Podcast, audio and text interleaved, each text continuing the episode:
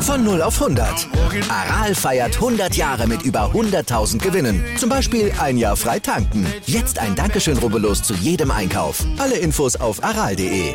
Aral, alles super.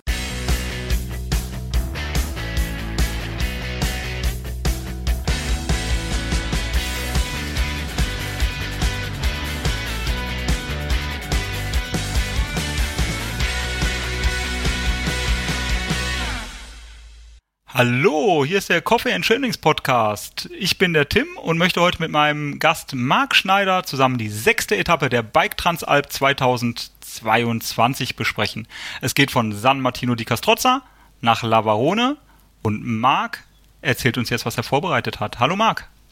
Ja, hallo, grüß euch. Ja, die Königsetappe. Wir haben es ja schon diskutiert. Äh, sie streitet sich mit der, mit der vierten Etappe um diesen Status, aber es gibt mal den mehr Höhenmetern äh, den Zuschlag. Es ist sicherlich nicht äh, genau auszumachen, was denn die Königsetappe ist, aber der hat mir, haben wir diese Krone aufgesetzt. Sie hat es verdient, definitiv.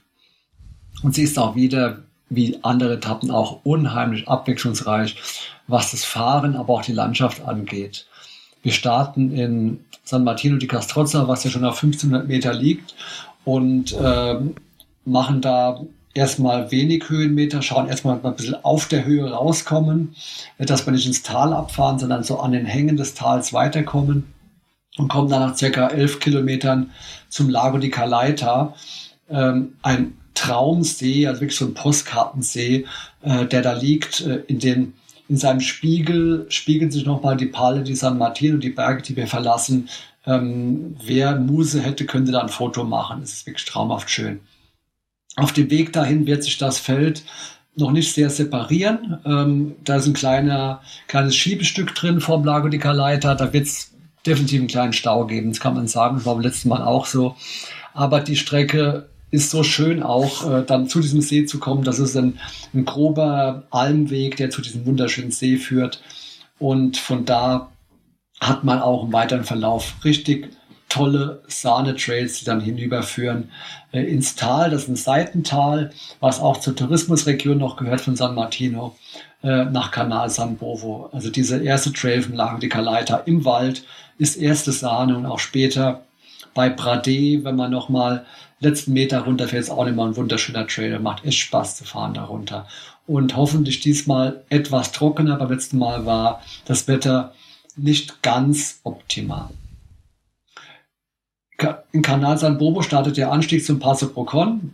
Ähm, 800 Höhenmeter auf einer Straße, mittlere Steigung für die Beine im Grunde genommen ganz gut auszurechnen und ähm, man kann da ganz guten Rhythmus finden hinauf. Ähm, deswegen ist es kein brutal steiler Anstieg da hinauf. Gerade am Anfang der Etappe ist es doch ganz angenehm. Die Etappe ist echt so, dass man äh, doch viele Höhenmeter da drin gar nicht so sieht. Die sind versteckt im Kleinen.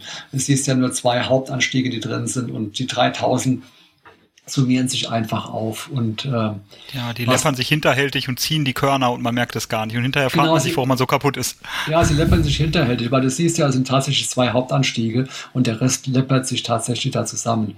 Und was, was da jetzt kommt im, vom Passo Bocon runter, hatten wir für 2019 schon geplant hat uns leider der Sturm einen, äh, Strich durch die Rechnung gemacht. Ähm, ist eine wunderschöne Abfahrt, die da runter geht. Macht richtig Spaß da Richtung Coroneni. Äh, da geht es in so ein Tal runter ähm, und in die Felsflanke so einen Weg reingehauen. Da ist noch mal ein Trail im Wald dabei. Also wirklich eine wunderschöne Abfahrt. Macht richtig Spaß. Ich erinnere mich gern dran, als ich die abgefahren bin. Ähm, doch, das macht Spaß darunter. Kann man nicht anders sagen und ähm, kommt dann ran. Man sieht halt auch, das ist, was wir eben angesprochen haben, äh, wir wollen runter ins Val Sugana, aber da geht es nicht direkt runter, sondern wir müssen uns ein bisschen arbeiten. Bis wir in Castello Tessino sind, ist einer der größeren Orte in der Region, Pieve Testino. Ähm, ist immer wieder ein Auf und Ab, da ist mal ein Forstweg dabei, mal ein kleines Straßenstück, kleine Seitenstraße, Auf und Ab. Pieve Tessino selbst fahren wir auch durchs Ortszentrum, kleine Gassen, da vielleicht etwas aufpassen, wenn man da durchfährt. Ähm, auch, aber es ist auch schön, dieses dieses Kulturelle mal mitzunehmen, aber diese alten Gebäude in den alten Gassen dieser Gemeinde. Äh, macht schon Spaß anzuschauen. Das ist schön. Ja, ich finde das immer schön, wenn solche Passagen da drin sind, wobei man auch immer denkt, wie gut ist es abgesichert? Wissen die Bewohner das alle, dass jetzt hier jemand mit dem Rad schnell unter Umständen noch bergab durchkommt? Aber ja, ähm, das, ich, ich mag es eigentlich sehr, durch diese Orte zu fahren. Ähm, ja. Ja, also natürlich. wie gesagt, da ist immer natürlich ein bisschen Vorsicht ge, äh, gefragt, wenn man da durch engere Straßen kommt, definitiv. Aber es ist schön, ein schöner Ort, macht Spaß und äh, wirft einen dann äh, im raus in den Schluss, in die Schlussabfahrt ins Valsugana runter, siehst man nochmal noch mal einen Forstweg runter und kommt dann tatsächlich unten im Valsugana raus. Das ist das Tal, was von Trento rüberführt Richtung Bassano del Grappa und äh, auch da wieder sind wir auch letztes Mal 2019 gefahren. Muss man wieder ein paar, ein paar Kilometer machen, ist aber dann ganz angenehm. Der Radweg, der hinüberzieht, Richtung Westen, Richtung Trento, bis wir ungefähr Höhe äh, Levico-Therme den Anstieg beginnen. Im kleines Weiler hier lockerer heißt es. Da geht es hinauf über den Kaiserjägerweg. Das ist eine ganz berühmte Straße, die ähm, natürlich in der, in der Kaiserzeit äh, da vor dem Ersten Weltkrieg aufgebaut wurde und ähm, die da hinaufführt auf das Hochplateau von äh, Lavarone, Lucerna und Folgaria. Eine ganz andere Welt, in die man da eintaucht. Man kommt da aus den Dolomiten raus und kommt dann am Ende der Etappe auf diese Hochebene, die ganz eigenen Charakter hat, die einem gar nicht so typisch italienisch, typisch Dolomiten, Dolomitenmäßig vorkommt. Deswegen ist auch da wieder ein total spannender Wechsel drin. Der Kaiserjäger wird Kaiserjäger selbst ist etwas steiler als der Passo Procon. Dennoch ist es eine Straße mit einer gleichmäßigen Steigung und Sie ist auch landschaftlich sehr schön, weil sie so in den Hang gehauen wurde. Äh, es ist zwar immer wieder Wald dabei, aber es öffnen sich auch die Blicke hinüber zum ähm, Lago di Caldonazzo und Lago di Levico. Traumhafte Blicke auch raus in die Fläche. Also das ist schon schön, auch landschaftlich. Wenn man den ähm, kleinen Pass oben, was kaum Pass ist, erreicht hat, verlassen wir die Straße und es kommt so ein schöner Schlussakkord der Etappe Richtung Lavarone. Wenige Kilometer, aber nochmal richtiges Mountainbiken dabei, Waldwege, am Ende hinauf auf den höchsten Punkt des Monte Tablat, Bikepark-Abfahrt hinab nach Lavarone ins Ziel. Also das nochmal ganz schönes Mountainbiken so als Schlussakkord zu dieser Etappe. Deswegen, ja, also das ist dann wieder Flow Trail, nehme ich an. Ähm, ist ein Flow Trail, ja. Ja. Ja, nicht sehr technisch, einfach spaßig zu fahren. Ja, schön. Dann hat man sich das verdient, wenn man den Kaiserjägerweg hoch ist. Definitiv, ja. Ja, ja. ja und dann kommt man in Lavarone an. Ich sehe noch ein kleines Fitzelchen rot kurz vor dem Ziel.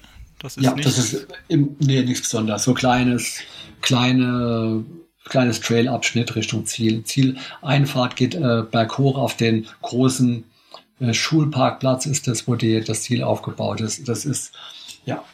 Aber wie gesagt, dass die, dieser kleine Schlussakkord macht echt nochmal Spaß, äh, Mountainbike-mäßig da nochmal alles drin, was man braucht auf sieben Kilometern. Und dann hat man knapp 109 Kilometer und über 3000 Höhenmeter an Tag 6 einer Bike ja. Transalp ähm, nochmal in den Beinen. Ja. Und das wird sicherlich äh, dazu führen, dass man sich das Ziel in Riva und den Sprung in den See äh, herbeisehnt, je nachdem, wie spät man an diesem Tag auch äh, dann ähm, erstmal ins Ziel kommt. Das ist sicherlich nicht, äh, sicherlich nicht ohne. Ähm, und da bin ich auf auf die, auf die Gesichter und die Ausdrücke meiner Mitstreiter und meinen eigenen gespannt, wenn dieser Tag äh, um ist, ob wir fluchen oder jubeln werden. oder uns ärgern werden, dass schon der letzte gibt, Tag ansteht. Gibt es eine schöne Anekdote dazu? Vielleicht haben wir die Zeit dazu, ja?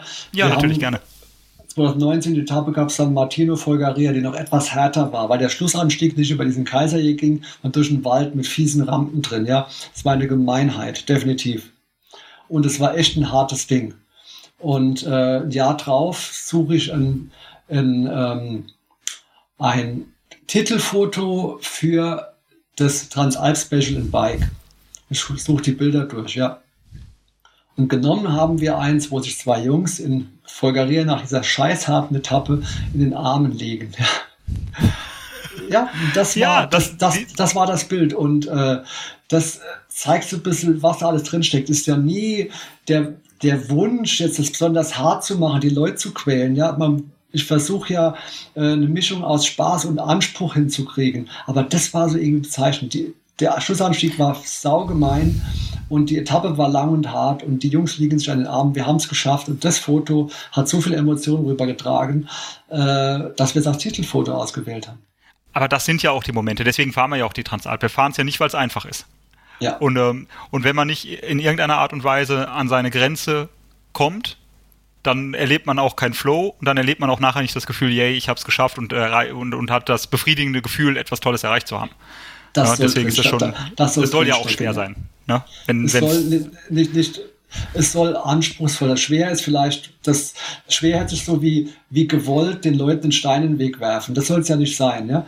Es soll anspruchsvoll sein, um genau das Erlebnis zu erzeugen, was du gesagt hast, dass man danach das Gefühl hat, hey, ich habe was Tolles geschafft. Das ist schon auch eine Idee hinten dran.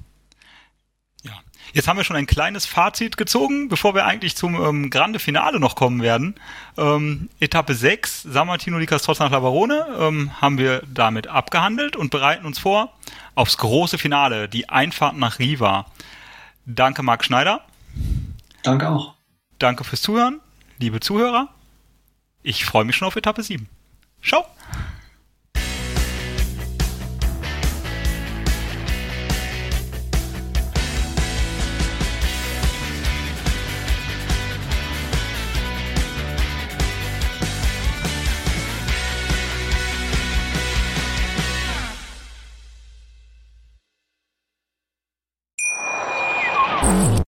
Live von Ihrem Toyota-Partner mit diesem Leasing-Auftakt. Der neue Toyota Jahreshybrid. Ab 179 Euro im Monat. Ohne Anzahlung. Seine Sicherheitsassistenten laufen mit. Und ja, ab ins Netz mit voller Konnektivität. Auch am Start die Toyota Team Deutschland Sondermodelle. Ohne Anzahlung geht's in die nächste Runde. Jetzt los sprinten zu Ihrem Toyota-Partner.